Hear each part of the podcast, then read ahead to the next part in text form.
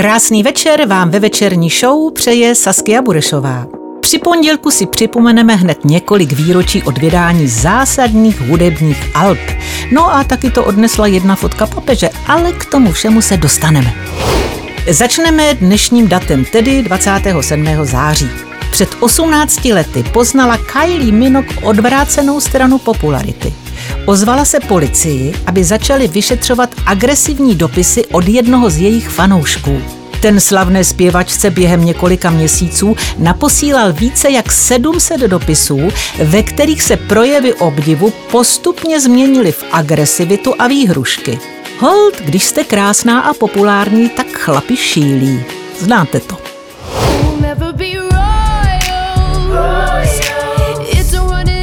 A také přesně před osmi lety vydala novozélandská zpěvačka Lord své debitové album Pure Heroin, za které vyhrála cenu Grammy za nejlepší popové album. Připomínám, že v té době jí bylo pouhých 16 let. V úterý 28. září to bude 31 let, co se slavný zpěvák Marvin Gaye dostal na dlažbu.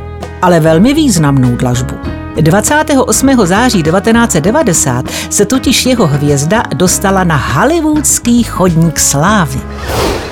Úterý to bude taky přesně 30 let, co Guns N' Roses vydali hned dvě alba na jednou. Jednalo se o desky Use Your Illusion 1 a 2, na kterých se objevily hity jako November Rain, Don't Cry nebo Knocking on Heaven's Door. Pro slavné Gány to bylo zásadní album, hlavně co se jejich hudebního stylu týče. Kromě klasického hard rocku se totiž fanoušci na deskách dočkali i klasické hudby, blues nebo country.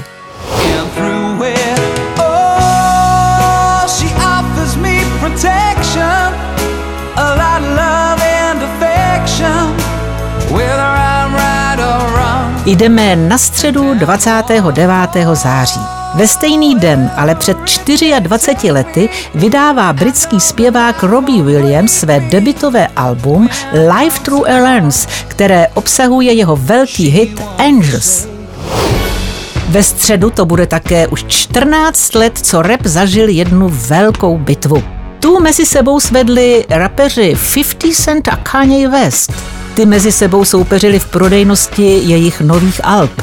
Zatímco 50 Cent prodal u svého alba Curtis jen 691 tisíc kusů, tak u Westova Graduation to bylo více jak 950 tisíc kusů. A Kanye West tehdy získal pomyslnou korunu pro krále repu. Na čtvrtek jsem toho moc nenašla, ale v pátek, tedy 1. října, se děly věci. 1. října 1982 vydává Marvin Gaye své poslední album s názvem Midnight Love, které obsahuje jeho velký hit Sexual Healing. Jo, u tohohle songu jsem se taky párkrát uzdravovala.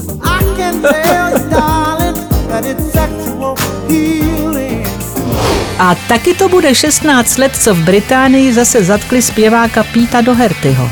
A zase za drogy. Tenhle chlápek byl prostě nepoučitelný. 2. října 1967 to zase odnesla americká roková parta Grateful Dead. Policie je zatkla a hádejte za co? No, za drogy. Prostě ne nadarmo se říká sex, drogy a rock and roll. V sobotu 2. října to bude 620 let, co britská skupina Oasis vydala své druhé album What's the Story Morning Glory. Oproti jejich první desce se tu fanoušci dočkali více balad a tak se tu objevily hity jako Wonderwall nebo Don't Look Back in Anger. Ve stejný den i rok vychází také single Where the Wild Roses Grow od dvojice Nick Cave a Kylie Minogue, píseň, která byla následně ověnčena několika hudebními cenami. No a v neděli to bude 29 let od jednoho lehce bizarního televizního vystoupení.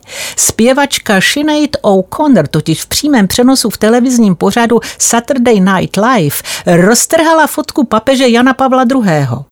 We have confidence in the victory of good over evil.